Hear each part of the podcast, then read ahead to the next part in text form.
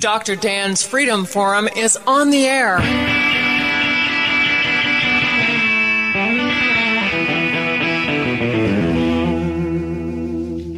Never send to know for whom the bell tolls. It tolls for thee. Doctor Dan's Freedom Forum is a call to arms for those American patriots who, in the tradition of our founding fathers, will stand up now to defend the Constitution and the liberties that it guarantees to each citizen, to each of us. That is our mission, to explain in a clear and concise manner the direct effect of each issue on the individual, on you personally, not some anonymous being in a distant place, and to define in no uncertain terms the consequences of inaction. Let the battle begin. Chris Dobitz, it is a privilege and honor to have you as a guest on Freedom Forum Radio. So you discovered an attorney uh, who was committing fraud. How did that play into your role, uh, your undercover role? So I was uh, I was an intern undercover, and um, I started taking phone calls from, from Muslims that were calling into the office at CARE, and I could tell that they were upset. And um, what I ended up finding was um, notes of Muslims complaining about this this guy um, not returning their phone calls, and yet he had taken their money. Now, what ended up happening was is CARE actually closed that office down. So rather than contact the local state bar association, rather than contact the local, um, the local police or state police and telling and, and telling them about the fraud, CARE did the exact opposite. They closed down their offices, they closed email accounts, bank accounts, and they started shredding documents. Now, who does the boring work of shredding documents in an office? It's the intern, right? So um, I actually, as a citizen, could not, in good conscience, shred evidence in a crime and or fraud, and so therefore I preserved those documents uh, in the trunk of my car, and uh, that is where I began to collect what ended up being, over the course of six months, twelve thousand pages of evidence uh, from CARE showing that they were involved in fraud, Um, supporting terrorism, and uh, waging civilization jihad here in the United States. So you were able to get your hands on a lot of probably what's sensitive documents that would never, ever have seen the light of day. Yeah, if it um, that case actually, that attorney that um, that was uh, defrauding Muslims on behalf of CARE, representing CARE, Uh, I don't believe that that would have ever seen the light of day if it were not for the Muslim Mafia and being able to preserve those documents. In fact, at a fundraiser later on that year, uh, my father ended up serving papers, uh, civil papers, on behalf of five Muslims that were defrauded by CARE um, to the executive director, Nihad Awad, of CARE. And so um, that lawsuit is still ongoing, and it, it looks like um, it is going in, in favor of the uh, of the, the, the plaintiffs in that. Well, that's certainly very good. I mean, I mean, you know, when people spend their hard-earned money, I'm sure these people who spent the money were not overly wealthy. Uh, they were trying to right. get, they were trying to get some immigration results, and they trusted their what they felt was their a sympathetic organization who would actually go to bat and help them. And here they were just taking their money. But the bottom line for you is, is it gave you access to documents that uh, whether they'd been, they could have stayed in that office for decades for all anyone knew, but because they were forced to shred the documents, that's when you were able to get your hands on them. What did you see in that's those correct. documents?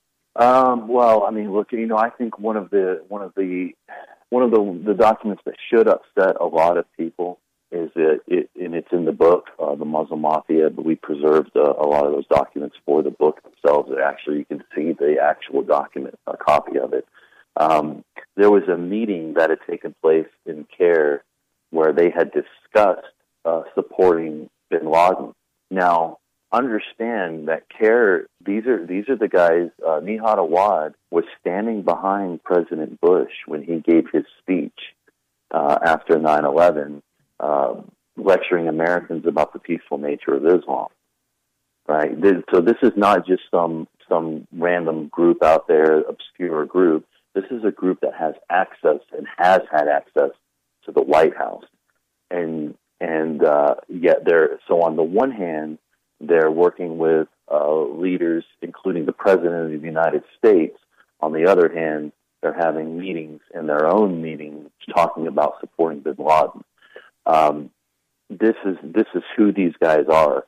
And it really goes, Doctor Dan, to the fundamental problem that we have in this country right now, which is we have two movements that are working to destroy America from within. Now, I got to see one of those movements, the global Islamic movement, and primarily the global Islamic movement here in the United States is the Muslim Brotherhood.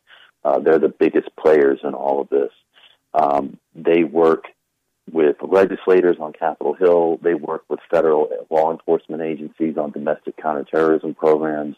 They work with uh, federal, state, and local law enforcement. They work with mayors, city councils, universities, and all they're trying to do is, per their own documents, is to destroy America from within.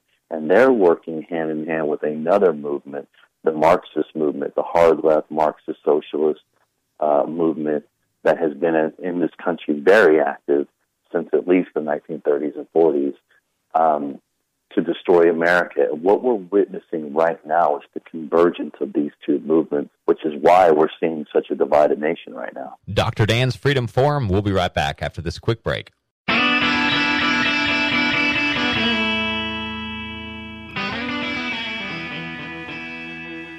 This is a very, uh, obviously a very dangerous time uh, for America. Uh, many of us have been, especially older Americans, are well aware of the, of the Marxist, Marxist movement. Uh, it has been evident from uh, from before the Second World War, um, you know, and and so many of us are aware of the from the McCarthy hearings and the the League of Nations, United Nations, the Council on Foreign Relations. There are the government is pretty much filled with Marxists undercover trying to destroy America. What you have added is, by description, is that the second insurgency that we're fighting in this country is the Muslim or Islam, Jihad, and Sharia law conspiracy, which Uh, also want the same goal. But how how could those two groups ever possibly work together?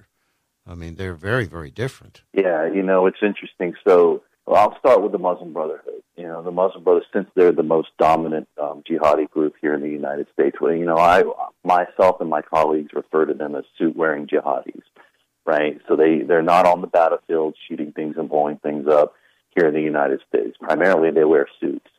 And they influence, and they conduct intelligence um, and espionage um, and influence primarily within the media and law enforcement and uh, legislators. But this really starts in nineteen twenty-eight in Egypt, in Cairo, Egypt, and a man by the name of Hassan al-Banna created the Muslim Brotherhood because in nineteen twenty-four, the Ottoman Caliphate was dissolved. So this is something that's really new for a lot of people. You know, for fourteen hundred years, primarily there has always been at least one uh, caliphate. And a caliphate is simply the Islamic State, um, the global Islamic State, with the caliph, who is the global leader of the Islamic State. There has always been at least one caliphate for fourteen hundred years. But in nineteen twenty-four, Kemal Ataturk in Turkey dissolved the caliphate, the Ottoman Empire. And in nineteen twenty-eight, Hassan al-Banna said, no, we need to reestablish the caliphate. And so they have been working, the Muslim Brotherhood, um, since nineteen twenty-eight to restore the caliphate. And this movement, they started moving people here in the United States, the big moves in the nineteen sixties, and steadily building up organization and structure. So you have certain organizations like the Islamic Society of North America, the Islamic Circle of North America, and CARE, the Council on American-Islamic Relations, and others. There are literally dozens and dozens, uh, actually hundreds of these groups that they've created. And they started to realize that they could make more headway working with the left. Now, to your point and your question, why in the world you know, Sharia is absolutely antithetical to what the leftists, the progressives, say they're all about. You know, they say they're all about women's rights. They say they're all about uh, L G B T rights, um, equality, et cetera. And yet, under Sharia, none of those rights exist, right? Um, but the, the where they come together, Doctor Dan, is that what do the two movements need they in order to actualize their goals?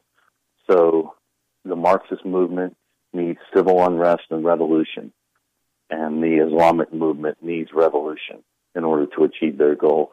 So they're perfectly willing to work together to achieve that, to fundamentally change America from where it is. And then out of that fundamental change or revolution, they have divergent opinions as to where they'll go. But in the meantime, they'll work together to destroy America. You bring up, and, and I want to get back to this because uh, we're definitely, uh, we definitely need to talk more about it. But I, I just, I want to remind us that we are talking uh, with uh, Chris Dobitz, uh, a national security consultant, speaker, and conservative political activist. He trains law enforcement and strat- on the strategies and modus operandi of jihadis in order to locate and prosecute jihadi networks. One of the things that you've said so far that is really important that people get, and I want you to emphasize this, Uh, is the fact that the, all of these groups in America, the, the ones, they're all front groups for stealth jihad. That that is something that is, I want you to just expound to your heart's delight on that, because we are constantly being told that Islam is a religion of peace, and the, the people who are blowing stuff up, Uh, they're just some radical group on some side, I don't know which side they'd call it, who don't obey this and don't obey that, and they're just, uh, they, they shouldn't be there. But we, this whole big group of Muslims, we're just, we just want peace and coexistence. And you have groups that now are the primary advisors of our national government in Washington, D C, who really are wolves in sheep's clothing. And you know that. How do you know that? Well, you know, the interesting thing about this is that, yes, I know a lot of information about these groups because I've studied them and I've, and I've worked with them side by side and, and seen them work from within. But all we need to really do is look at the Holy Land Foundation case. Now, the Holy Land Foundation was the largest Islamic charity in the United States in two thousand one, and it was indicted in two thousand one. For funneling millions of dollars to designated terrorist group Hamas. Now, I want to remind everybody that Hamas is the Palestinian branch of the Muslim Brotherhood. So designated terrorist group Hamas um, has a charity in the United States called the Holy Land Foundation. And that charity was the largest Islamic charity in the United States. And in two thousand eight, there were one hundred eight uh, guilty counts that came out of that Uh, indictment for the Holy Land and for funneling millions of dollars to Hamas. Now, during the course of that trial, during the course of that trial, the U S government identified dozens of organizations that were either uh, generally the Muslim Brotherhood or specifically Hamas organizations.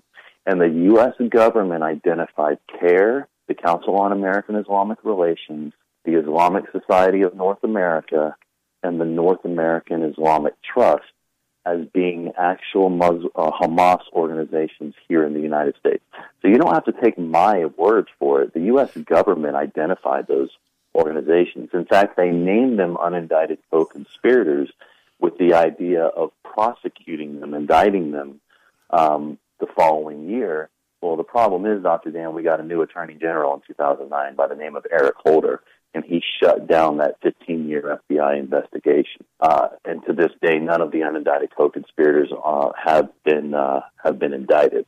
Now, to your earlier question about Islam being a religion of peace, I want to be very clear to, about something. I have been at this since two thousand seven. Um, I have been studying this issue uh, tremendously. Uh, it's, it's taken a lot of my time. It still does. Islam means submission. It has always meant submission for fourteen hundred years. Uh, they, uh, a Muslim is one who submits, And the way that a Muslim submits to Allah is by adhering to the Sharia. Now, there are different schools of Islamic thought. Uh, the Sunni school has four um, um, recognized uh, schools of thought. They all one hundred percent agree that jihad is to be waged until the entire planet is under Sharia. Now, does every person that self-identifies as a Muslim actually adhere to Sharia? No. I mean, you know, regardless of the belief system out there of anything, very few human beings actually adhere to any ideology's teachings one hundred percent, right? Cool. Um, so there's different, from a law enforcement perspective, the more that a Muslim adheres to Sharia, the higher level of adherence, the more likely that they are to support the jihad, because necessarily Sharia calls for jihad. Now, the other aspect of this that people sometimes get confused with is that they think of jihad as just physical fighting, but it's not. It's it's it's infiltrating um, your enemy. It's it's intelligence. It's it's media manipulation and propaganda. It's every line of effort you can think of in a war, including shooting things and blowing things up, the kinetic warfare. And so from their perspective, the Muslim Brotherhood is still waging jihad by having someone like Nihad Awad standing behind the president after nine eleven. That is more effective to them than, than many of the people that are actually dying and fighting on the battlefield for them, because they've got access to the president of the United States. Um, that is part of the jihad as well. And so they really continue to have access, not just with that one person, but there have been uh, obviously numerous people throughout the last decades who have had enormous influence in the decisions made Uh, and the policies of the federal government, and we, they are presented to us at, at face value as being good Muslims, or or forget they're Muslims, Moderate. yeah, moderates, or whatever you want to call them, but in actuality, they are the wolves in sheep's clothing, which you've you've talked about. So that that really is one of the things that you in, have have come out with that's so important for us to realize. Uh, These are people we cannot trust, but yet our leaders trust them. Well, and that's and that's really the thing that is um, it's hard. It's very hard to get people to understand that book. Um, Islamic law, Sharia, allows, not just allows, but obliges a Sharia-adherent Muslim to lie in order to advance the jihad, right? So they can actually lie to your face um, if they're adhering to Sharia Um, to advance the jihad. And I'll give you one example, Doctor Dan, and for your listeners. To me, this is the most fascinating um, failure by our um, national security apparatus and intelligence apparatus to, to identify threats here in the homeland. So there's a man by the name of Abdurahman Alamoudi. Um, he was the most prominent Islamic advisor in, in the nineteen nineties. He founded or led over two dozen of the most prominent Islamic organizations in America in the nineties. He was an advisor to President Bill Clinton. He was a U S State Department-trained um, a goodwill ambassador. He was a goodwill ambassador for the State Department. Um, he founded the Department of Defense uh, Muslim Chaplain Certification Program, and um, he also. And then, in um, no other Islamic leader visited the White House more in the nineteen nineties than Abdurahman Alamoudi, and he actually helped foster our training programs and our counterterrorism measures here in the United States. In two thousand three, he is stopped at Heathrow Airport with a bag of three hundred forty thousand dollars cash, and uh, he was convicted for being uh, for funding terrorism because he was an al-Qaeda financier. That goes to show you that the jihad is not just physical fighting. Imagine the, that program that he put in place. The Department of Defense Muslim Chaplain Certification Program is still in place. Um, you know, the, the the impact that that one person had, and I would just ask people to ask themselves, do you really think Abdurahman Alamoudi was the only one? Um, and he's not. I mean, I can just tell you right now, he's not the only one. Any of these uh, Islamic leaders that have any affiliation with any of the Muslim Brotherhood organizations um, are a detriment to national security, and yet because uh, no one wants to be called an Islamophobe, many of these people are not called out. You know, the example that I use is, is Michelle Bachmann. She was courageous.